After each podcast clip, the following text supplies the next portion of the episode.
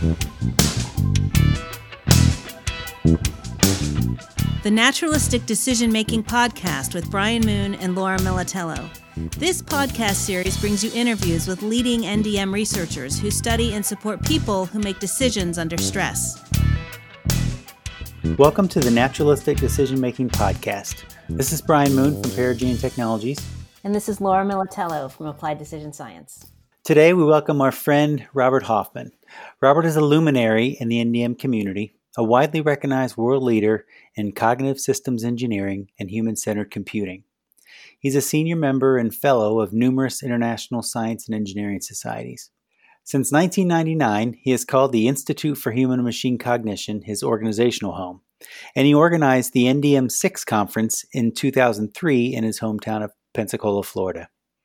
He has co authored and co edited 18 scholarly books, including two with your hosts, and is co author on over 100 publications in peer reviewed journals. For 20 years, he served as co editor for the Department of Human Centered Computing in IEEE Intelligent Systems. He was a co founder of the Journal of Cognitive Engineering and Decision Making, a major publication outlet for NDM research. Welcome, Robert, and thank you for joining us. Thank you for inviting me. Our first question gets us focused on uh, or the early part of your career, and we're wondering if you can remember the first paper you published and what it was about. That was when I was in my first days in graduate school. Um, there were two of them, um, 1976 ish. Uh, one was a paper on um, mnemonic imagery and the bizarre, so-called bizarreness effect um, I had been working for some while with uh, one of the professors there, Joel uh, Joel Senter, Joe Senter, who um, uh, was my mentor in many ways. I took intro psych from him, and uh, that's what turned me on to psychology. And he was studying uh, mnemonic memory, that is, relying on mental imagery as a memory technique. And um, we were all very keen on the bizarreness hypothesis, which was that if you form associative images that are particularly bizarre, that they are therefore particularly memorable. And we did a number of studies trying various kinds of control conditions to try and find a bizarreness effect, and, and I think we did. Um, although other studies uh, weren't quite as successful as ours, and that was that was um, one of my first publications. Uh, the other one was uh, a history piece. I, I became interested at about the same time in um, the question of the origins of the so-called psycholinguistic revolution. This was in the 70s, where people were getting uh, excited by uh, a number of things, including um, Chomsky and uh, the, the, the, people beating up on Skinner and, and the behaviorists and, and all of that. And this this was before it became cognitive psychology. This was before it became cognitive science. Uh, mentalism was still taboo uh, in many ways, and certainly in many academic psychology departments. And people were riding high on Thomas Kuhn and arguing that there was a psycholinguistic revolution going on. And I thought, I always believed that the work that had been done on mental imagery and mnemonics in particular was part of the mix of, of motivating some people uh, to champion what would soon become cognitive psychology. So uh, I got on a bus and I went up to Cornell and I interviewed Neisser. Um, I had an opportunity subsequently to interview George Miller, spent some time with both of them, and uh, they were clearly influenced by uh, the work that had been done on mnemonic uh, techniques. And so I wrote up a little historical piece on the origins of the psycholinguistic revolution, and that was that may have been my first publication. Maybe the mnemonics paper was. I'd, I'd, have to go back and look at my Vita, but that that goes way back to uh, the the dark ages when uh, psychology was just escaping from behaviorism. Unfortunately, psychology is still suffering a lingering hangover from behaviorism, but relying on voodoo voodoo concepts like the distinction between subjective and objective data and and all kinds of other things that, that still have me concerned to this day. So that historical activity uh, or that activity way back in my history has its its lingering impression.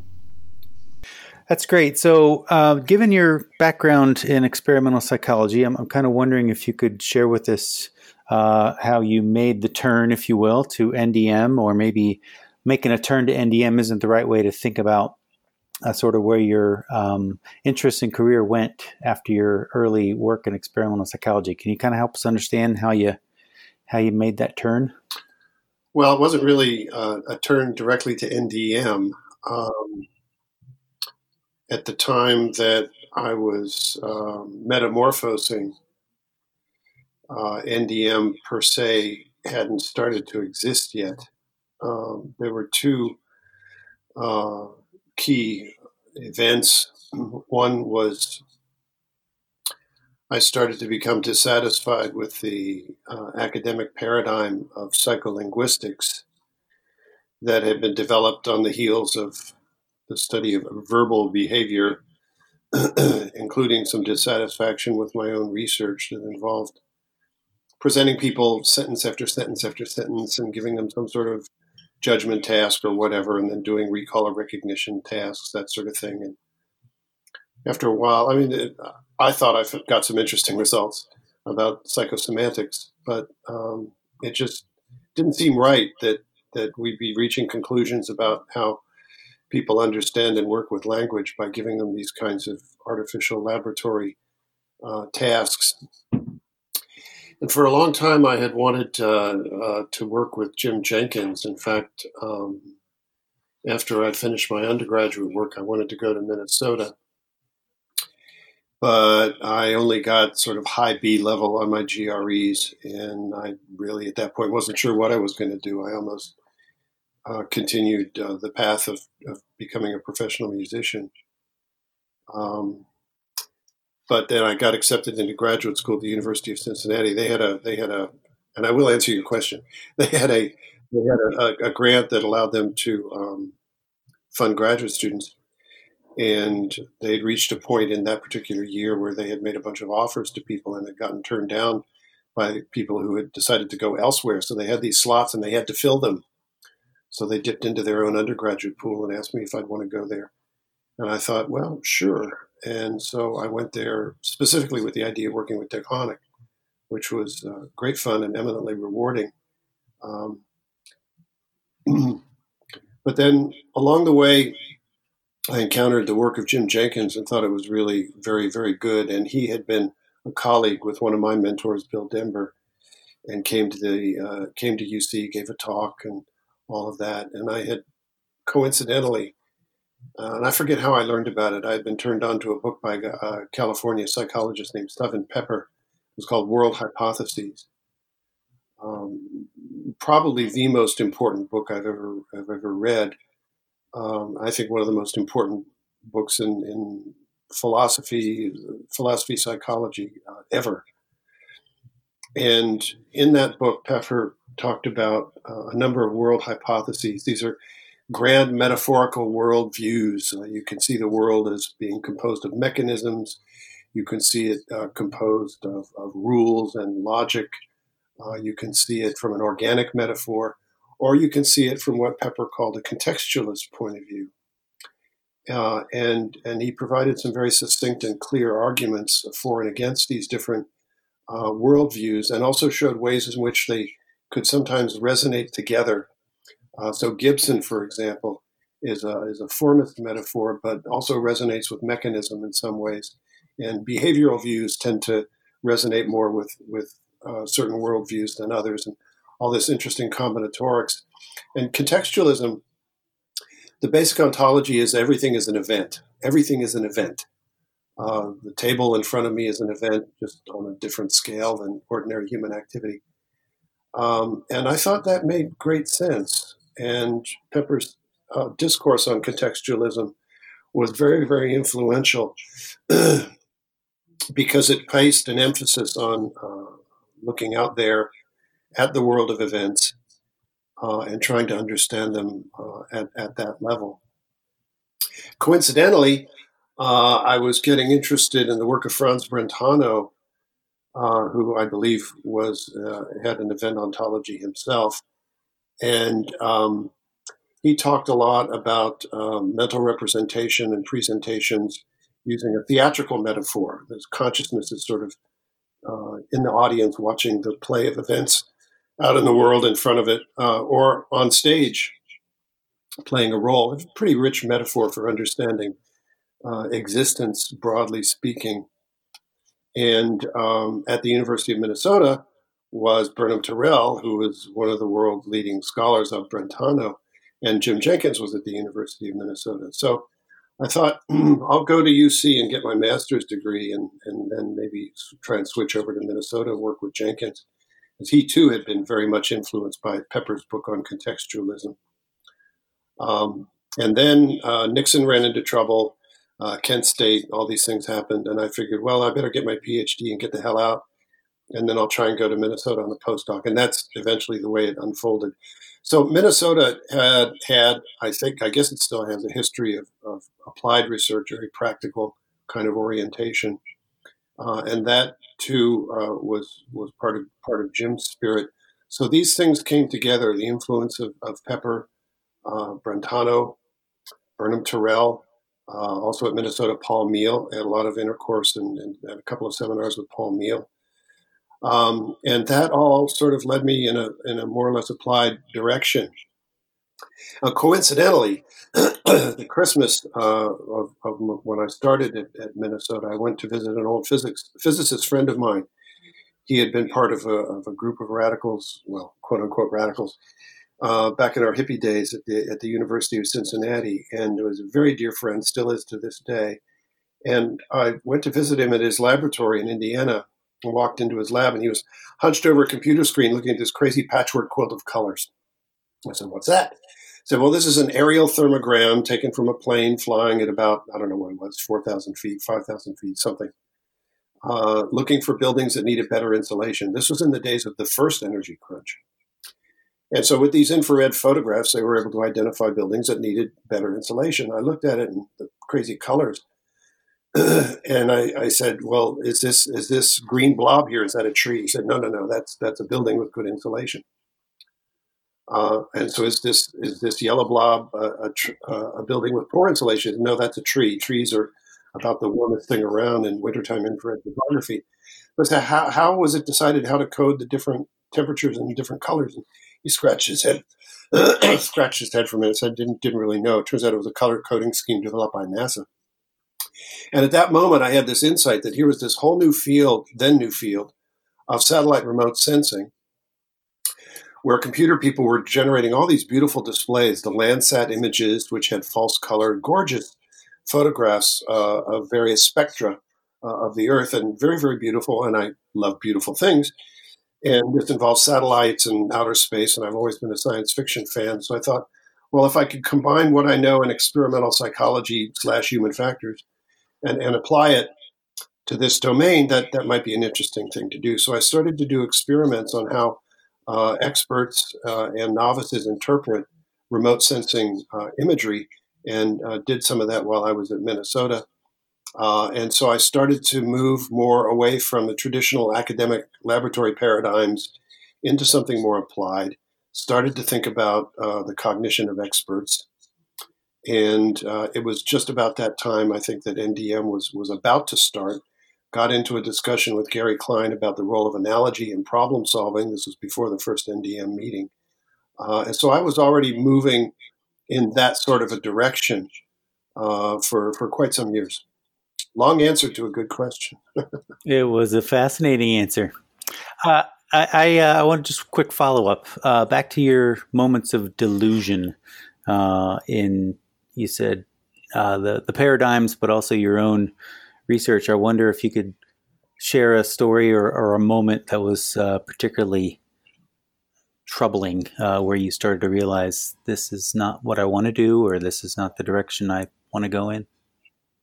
Hmm. It's a good question. Um, hmm. I I didn't have a very good time um, at the uh, at the meeting of the Psychonomic Society that I went to. Hmm. Uh, I presented a study, um, a, a, mental imagery study that I had done with uh, with Joe Senter, and at that at that particular time, there was a whole bunch of, of stuff getting published about mental representation. Zenon Pylyshyn and a whole bunch of other philosophically inclined people were, were waxing eloquent about mental representation and is it propositional, is it logical, all that. And I thought it was um, a good example of, of why the best thing philosophy can do for science is leave it alone. Uh, and um, presented um, what was a, a, very, very mentalistic paper uh, about mental imagery and its role in, in, in memory, and expressed uh, the hypothesis that uh, it was something that Deconic called the conceptual base hypothesis. And um, the response to that was, was not kind. Uh, and I never went back to psychonomics again. Uh, I, I, can't say in hindsight that it was unprofessional. I think it was probably a good question to ask. Uh, why did I, you know, believe the things that I believe? Uh, but it was just uh, just a kind of an unkind way. And then, you know, the traditional paradigm in, in the study of verbal behavior and psycholinguistics, looking at word association frequencies and and all of that. And nobody was really hammering very hard on the question of, of what's meaning. Um, and I thought that the study of uh, proverbs, comprehension of proverbs and metaphors, was a fascinating way of, of, thinking about language understanding and meaning understanding generally. And uh, had an opportunity to have a chat with Charles Osgood, and uh, he recounted a little bit of his background, where he said, "Well, when I was in graduate school, I became interested in the in the question of meaning, and so I packed up everything I could and, and went on a postdoc. And I was about to do the same thing uh, to to go to Minnesota. So it's just uh, it, was a zeitgeist thing, and no one particular um, event stands out. Um, I'd have to think about that a little bit more. It was it was a zeitgeist. Nice. So, so Robert, I wanted to ask you, um, kind of fast forward in time I'm, uh, to today, and I'm wondering what um, what research directions are you most excited about now? The same one I've been excited about for about the past ten years, which is to finalize the unified theory of macrocognitive work systems. All of the key components are in place. It's just a matter of sitting down and having the time to write it out. Um, it, fundamentally what it is is is putting together uh, a lot of the goo that Dave Woods has thrown at the world, and a lot of the goo that Gary Klein has thrown at the world, and making sense out of the out of them, and and putting them together. Uh, and I think I've I've achieved that. Um, the the key insight occurred on one of my trips to Ohio State to to meet with Dave Woods. We had quite a few long days together discussing all sorts of things. And it occurred to me that Herbert Simon's um, dictum of uh, cognitive limitations was, and I always felt it was misguided. Her, I wasn't particularly thrilled with Herbert Simon. Um, but it dawned on me that, that what he was getting at was just one piece of the puzzle. And the other pieces of the puzzle were sort of hidden uh, or at least not made clear, in what Dave Woods called his families of laws, five families of laws, fundamental bounds on cognitive work systems. And it hit me like a lightning bolt. And right away, it started to it started to all come together. It all started to make sense. And so it's got uh, a subject matter, all the characteristics of a well-formed scientific theory. It's got a subject matter. It's got uh, metacog- or, uh, meta principles about falsification, that sort of thing. It's got a set of laws uh, and and all of that. And it's just a matter of sitting down and writing it all out. The the only thing that I've published that comes close to laying it out is uh, a thing I did with Dave Woods, an essay called Simon's Slice, making the point that he he had just identified one piece of it, one piece of the pie. Uh, the rest of it I presented in various posters, mostly in posters at, at meetings and then pulling in Gary Klein's data frame model, the flexecution model, and uh, realized that there were uh, other models that were missing that had the same general morphology. Uh, one is a model of teaming, another is a model of, uh, of uh, uh, developing expertise, and then the fifth is a model of mental projection to the future. That one that was hard. I'm still not entirely satisfied with it, but um, all those models are there. They all look pretty much the same as the data frame model. That is, they're uh, uh, two loop models. One of the loop is an one of the loops is an embedded loop, and it all makes sense. It's um, it's a way of taking lots of complexity and making it elegant. And that to me is a really important criterion for this kind of scientific theory that's dealing essentially with complexity, uh, a very complex problem. Uh, and that, that to, has always been exciting to me. Um, I feel in my heart and in my mind that, that the theory is, is essentially done. Uh, it'd be nice to be able to get it out there, and hopefully before too long I'll be doing that. Good question. Thank you. And and so, um, is your vision that this will be a book, or where where should we look for this? I'm, I'm not sure. I've got a whole filing cabinet of uh, one, two, three, four drawers of stuff that I think is most directly pertinent that could be potentially cited. But I'm also thinking it might be a really short, slim book with just the really key stuff without a lot of references. I, I'm at this point, I'm just not sure. Yeah, yeah. It does sound like this um, this idea of, of big unifying theories has been a theme for you. Even in, earlier in your uh, career, you were interested in these kind of big um, theories of how people think and interact with the world. So, given that, uh, and you sort of mentioned falsifiability in there somewhere, what what ideas, past or current, um, do, do, you think sort of present the strongest challenge to NDM or um, you know sort of the the the macrocognitive approach? What what do you see as sort of the strongest challenges? Graduate education. Right. That was not the kind of challenge I was looking for, but I completely appreciate why you said that. I mean, if, if, if you're if you're putting together sort of a, a an overarching theory, then um, presumably, as you said, that theory's got to predict things. It's got to uh, you know follow certain approaches. But but I'm sort of wondering, um, are there findings that people could come up with, say, in the lab or elsewhere, uh, that might make the NDM community um, uh, think again about the way that it looks at the world or the way that we think about the way that people make decisions or experts behave. Are there are there sort of uh, what are the falsifiable pieces of of the NDM perspective? That's a good question. Um,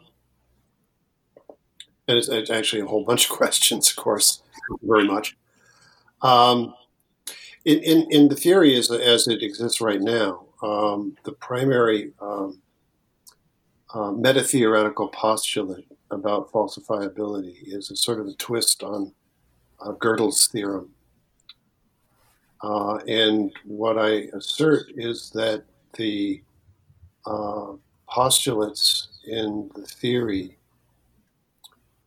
are consistent, but that the theory is necessarily incomplete.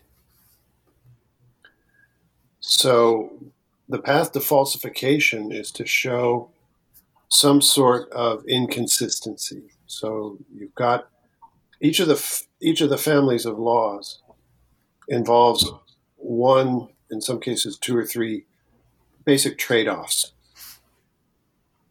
Uh, and we're witnessing one right now, dare I say it. I don't want to be an ambulance chaser, but we're witnessing one right now with the coronavirus where the fundamental bound is on uh, resource limitations. And people are dealing with uh, what is uh, what might be called an acute problem, that is, this immediate urgency.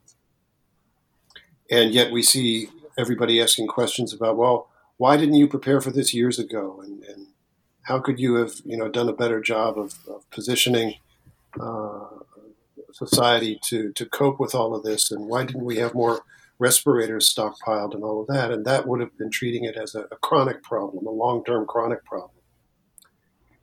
And it's since your resources are limited, you've got to you've got to balance that trade off at any one point in time with all the factors that enter into it. So if, if, if a politician had said 20 years ago, well, we need to build a stockpile of, of 500,000 respirators, uh, people would have said, are you kidding? You don't have the money to do that. We've got all these other important things to do. So there, there are these there are these trade-offs. So that's just one family of laws. There are other families of laws that involve other trade-offs. So an inconsistency would be if I figured out a sweet spot for this particular trade-off. It shouldn't necessarily uh, negate or mitigate uh, any effort to balance one of the other trade offs. So that's a path to falsification. Uh, and as I say, the, the, the premise is that the theory is necessarily incomplete. I think that comes as part of what it means to be a theory of complex systems. I think that's kind of an answer to your question. It is a answer that we will be thinking about for quite some time until your book comes out. But um, I, I want to get back, I want to get back to my first answer to your question, which is about graduate school. Uh, time and time again, I see young people coming out with degrees in psychology and degrees in computer science who are woefully undereducated, just mind bogglingly under, undereducated. Computer scientists who don't know much about the history of the field of AI and work that was done in the 70s and 80s. And so they end up reinventing wheels, uh, coming up with their own new ideas, which are bright and brilliant and insightful, but they've been around for a long time. They give it a new name because they have to seem special uh, and all of that. And they just they're just not adequately trained in history uh, of, of their own field. And I think the same for uh, for a lot of people uh, that I see, at least the ones I see. There's a bias there because there are lots I don't see. Uh, of people in, in psychology who are who are undertrained and and they're taught there's rampant voodoo thinking there's rampant voodoo thinking about statistics especially with regard to null hypothesis significance testing uh, people don't understand statistics as an exploratory tool suite. They take it as a way of abrogating the responsibility to make sound scientific judgments. Oh, I got an effect size of 1.5, and that's the holy grail. And and lots of lots of voodoo thinking. So I advise people to read papers like Gigerenzer's paper on mindless statistics. I invite people to take courses in the history of psychology, the history of science, and God, it's amazing how many programs in undergraduate and graduate psychology don't require students to take good courses in the history of the field or courses in philosophy of science. It's just, I think that's a major obstacle to the progress of the field of psychology and the field of computer science, and not just the particular paradigm of naturalistic decision making. You, you, didn't mention you didn't mention methodology in terms of how to do this kind of research, and that seems to me to be another area that's missing. Do you, do you find that um, how, how do you help people who express an interest in this field? NDM, NDM research, of course, involves going out into the world. Uh, and maybe you can bring some of the world back into the laboratory. Good research does a little bit of both. You take aspects of the laboratory out into the world and bring the world back into the laboratory. And I've been saying for years that, of course, in field research, it's possible to control and manipulate variables and do all those other grand things. I've done that myself many times. So seeing a sharp, sharp bifurcation between those is is not the right way to go. But it's the legacy of academic psychology. You have to run experiments that can be conducted with college freshmen and then end up end up making conclusions about people. Uh, and the experiments have to last about the duration of a college class. Uh, and they have to have toy pro- it has to be a toy problem because it's a reductive research context. And so when we say to people, well, hey, you know, why don't you, why don't you go look out there in the real world and say, oh, well, it's difficult. Oh, grumble, grumble, grumble. Uh, we see a similar version of that in computer science. So I say, well, uh, research is hard, and we're trained in computer science. We don't get brownie points for doing experiments. We're not empiricists, so we'll just throw a bunch of stuff at a web page and collect a ton of data on Mechanical Turk and get p less than 0.01. Um, so I think I think it's a, a paradigm limitation, uh, a, a, traditional paradigm that, that has a serious limitation, and people have been calling in, into question uh, in recent years. I'm not the only one. Paul Meehl uh, called the whole paradigm into question uh, many decades ago, and others, Gigerenzer, uh, have been belly aching about it. Um, so I guess I guess I guess that's what I have to say about that. Did I answer your question? You did. Um, yeah. So, so one more uh, from me. You you mentioned sort of getting out in the real world, and I know you've had the opportunity to get out to lots of interesting real world places. I wonder if um, if over the years any particular stories or insights that you've learned from uh, the experts that you've interviewed uh, or watched um, kind of stick out to you as particularly insightful or uh, they, they think are illustrative of, of what this whole field's about? Uh, well, yeah. Uh, two things come to mind. One, very simple, uh, although very powerful. Um, one of the experiments um, I have done, which I'm still working on writing up right now, in fact, involved um, getting um, expert weather forecasters to interpret some uh, satellite images for me. And I wanted to have a control group, but this was a, a non trivial task. And so I decided to run uh, a group of people who were experts on expertise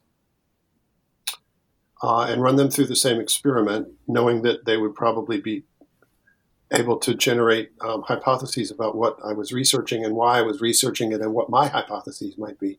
And that's okay. And so one of the people I ran in this test was Paul Feltovich.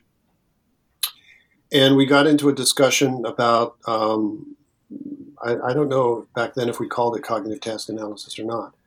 Um, and he said something to me that, that ended up, I think, being very, very profound, which is in this in this kind of context, the cognitive field research or cognitive task analysis context, never ask questions that can be answered yes or no, because you won't find out anything. Always ask questions of the form, "What are some ways in which blah blah blah," uh, and that that's a very important um, weapon to keep in one's hip pocket when when when interviewing experts. The other um, the other experience that comes to mind is I spent a couple of summers down at the Corps of Engineers, a place that back then was called the Engineering Topographic Laboratory, and I was learning about aerial photo interpretation from uh, a couple of the, the best aerial photo interpreters on the planet. Uh, and one of them uh, became a dear friend and mentor, a gentleman named Olin Mintzer. Um, helped me considerably, and, and I learned a lot from him. And so I set about, and one of the, one of the projects I did, I set about trying to build what computer science would come to call an ontology. This was an ontology of landforms. Of course, there were lots of lots of dictionaries about geomorphology and, and landform analysis, but nobody had created something like uh, a semi-formal uh, ontology that's based on uh, propositional representation. and so I was interviewing him uh, and running through various experiments trying to get at the question of how to most effectively elicit the knowledge of, of experts. Uh, this eventually became a publication in AI Magazine, which had a big impact that pleased me very much. It was one of my best pieces of work. And um, along the way, I was asking him various questions about different uh, rock types and landform types and and how one could uh, analyze them and interpret them from aerial photographs. Uh, now, the, the backstory on this is I had spent quite a few summers when I was a kid studying geology and uh, minerals and fossils and so on at the Cincinnati Museum of Natural History. Cincinnati um, and the surrounding region uh, sits on a, a, an ancient formation that's called the Cincinnati Formation, where you dig down beneath the topsoil and you're just going to come up with handfuls of fossils. I mean, fossils everywhere. So summer after summer after summer, I would be down at the at the park and the creek, digging through the clay and the mud, pulling up all kinds of fossils, brachiopods and crinoids and trilobites and just all kinds of all kinds of stuff. And so I'd studied um, mineralogy and fossils, and I knew a little bit about that kind of stuff. So when I got to the Corps of Engineers, you know, we're talking about you know sandstone and you know, other kinds of rock types and so on. I kind of had some idea of what what was going on. But then we were getting uh, Olin and I were getting into some details about about uh, particular landforms and the way that you if, if, you're driving along an expressway and you look off to the side and you see the hills from the angle and the contour of the hills, you can make some inferences about the nature of the of the bedrock. Uh, and I just happened to ask him, you know, what what is limestone? And, and at the time, I thought, what a stupid damn question to ask, you know, this world class civil engineer, what is limestone? But, but I just asked it and he paused and he and he scratched his head and, and he said to me, "You know, that's a really interesting question." uh, this other fellow over there, I won't mention his name, other other civil engineer, he, he and I have been having a long debate about what we mean by limestone. Well, it turns out limestone is a conceptual category, and there are lots of variations on it and its composition and its uh, metamorphology and, and all of that sort of stuff. And so we got into a long discussion about that, and that was very, very illuminating. So what I took away from that is, and it's the old adage, but when you when you actually experience it, when you're doing cognitive task analysis with an expert, it really gets driven home, and that is never ever be afraid to ask what you think might be a stupid question. Never. And it's not just that you'll get an interesting answer, which I did in the case of limestone, but it also helps establish rapport with the expert. It shows them that you're not afraid to ask stupid questions, which is a good thing. Uh, and maybe you'll get a chuckle out of it, and that'll help establish rapport. So it serves a, it serves a number of purposes. So those two things: never answer, never ask questions that can be answered yes or no, and never be afraid to ask stupid questions. That is great advice. Um, so, so Robert, um, I know lots of people uh, know you as a, a, a, scientist, but as we're talking, you're giving us these little insights into your life, your hippie days, and your interest in music. And and I'm wondering if there's something about you that our audience probably doesn't know that you'd, you'd like you could share with oh, us. Oh boy, how personal do you want to get? Um, there are lots of things about me that lots of people don't know. Uh, I'd like to think that most people know that I have an unbridled sense of humor. Uh, I'd like to think that people understand that I am at least sometimes capable of pulling my punches even though I'm told I can be intimidating. That is that is never my intent, unless somebody says something that's incredibly stupid, in which case my hair will catch on fire or I'll leave the room. Um, what do they not know? Oh, I don't know. I like to I like to refinish and restore damaged Art Deco furniture. Um, I like to read comic books from my extensive comic book collection. I like to read mystery novels. I binge watch Perry Mason and Jeremy Brett's Sherlock Holmes and David Suchet's Hercule Poirot. Um, I still play the drums. Just got a beautiful new drum set a couple of years ago, uh, which I've wanted for a long, long time. What kind of music? Or what kind of music do I play or do I like? I like I like I like many kinds of music. I don't care that much for opera. It's usually opera is usually in a language I don't understand, and it usually ends up with somebody killing somebody else, and uh, I can only take so much of that. Uh, but other than that, I like all kinds of music. Uh, there's some great world music going on, like um, the Afro Celt sound system, uh, King Sunny Ade. Um, I love, well, my, my professional inclination was blues, uh, blues music, uh, rock and roll, played a lot of rock and roll, worked my way through college playing rock and roll and blues. Um, I like to listen to uh, some newer stuff. I love Prime, a huge Primus fan. Um, what else? Oh, I don't know. Jazz, of course, Weather Report. Um, I guess that covers a gamut. Yeah, thanks. Thank you for sharing that. Sure. I think people might be surprised to learn what a big football fan you are. I like professional football. Um, I, I'm, I'm a hypocrite about it, but I like it. Um, it's an interesting combination of, of like chess and nuclear war. and um, I, I, respect the people who are basically willing to sacrifice their lives and their health in order to entertain us. But when, when, when football, and not just professional, also college level, although I, I, I, am less inclined to like college football. I appreciate the fact that it feeds professional football, but I think it could be a little bit distracting from from academics. Uh, but when a, when a professional football game is well played, by that I mean it's the players show consummate skill. Nobody gets hurt. Um, it's really quite beautiful, and the, the best way to, to appreciate that that that I recommend to people is try and go to a professional football game where you can get a seat as close to the playing field as possible, down at the level of the players. And you realize how what they do is so incredibly difficult. The patterns they can perceive in an instant, uh, perceiving dynamic patterns, very complex dynamic patterns in an instant, and act with incredible uh, physical endurance and skill is uh, it's it's a lot of fun. And I've I've become especially um, what uh, endeared of the sport uh, as a result of the devastation of the hurricanes in, in New Orleans. And um, both my wife and I will always be lifelong fans of, of the Saints, and we'll always uh, root for them, especially in the last two seasons where they got screwed out of a Super Bowl game by bad refereeing in the last play of the game. Absolutely incredible.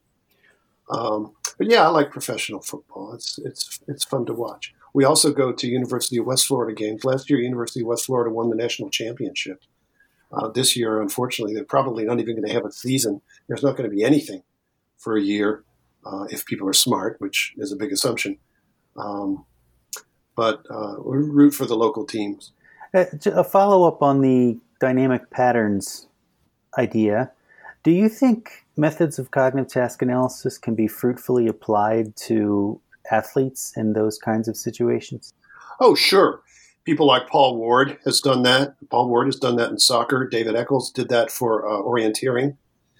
Um, who else? Um, uh, the the work that's been done by uh, uh some U- uh, some of our UK friends and um, and others in uh, policing, um, active shooter kinds of incidents. Yeah, sure, sure. And they've, excuse me, to some extent had success in bringing the world into the lab with their, using their uh, high fidelity simulation. So it's a good good example of, of, applied NDM, or well, I think all NDM is applied, but.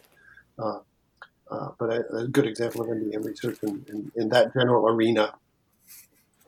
So athletes, you believe, have have the kind of recall necessary to discuss at the level of detail those kinds of patterns that they see and oh yeah that's part of their job. that's part of their job. You can see them in the sidelines looking at looking at snapshots and they they analyze it in group discussions in great great great detail. I mean very fine grain of detail. Sure they can talk about what they perceive and and and and, and how they respond to it. Yeah sure. Excellent. So I'd like to switch gears a bit uh, and ask you a few terms and do a bit of an associative thinking exercise, which I'm sure you'll be thrilled about. Uh, we're gonna we're gonna hold you to uh, three words or less on the response, and if you want to elaborate, you may elaborate on just one of these. So I'm not going to tell you what they are ahead of time. You have to you're going to have to pick one uh, uh, to elaborate on. Are you ready? Yeah. Three words or less. Expertise. Interesting, important, rephrase. Interesting, necessary, and challenging. Rocks. Uh, beautiful, hard, and expensive. Experiment interesting, challenging, and necessary. Philosophy. Oh boy. Philosophy is like a cat herd. Intelligence. Uh, a nebulous uh, psychological concept. Jazz. Uh, fun, difficult, and uh, rewarding. Weather um, fun, dangerous, and fascinating. This is your last one. Did you want to elaborate on any of those?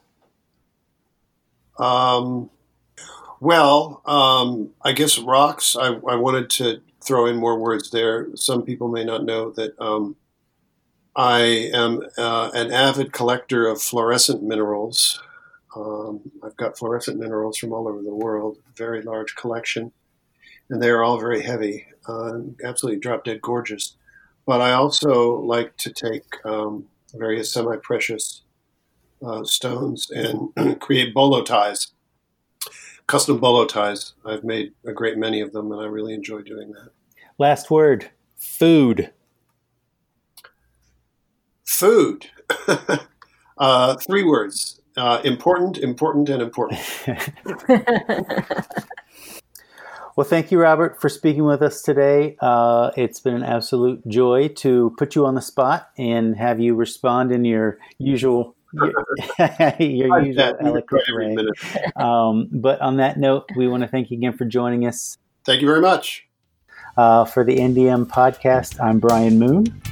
And I'm Laura Militello.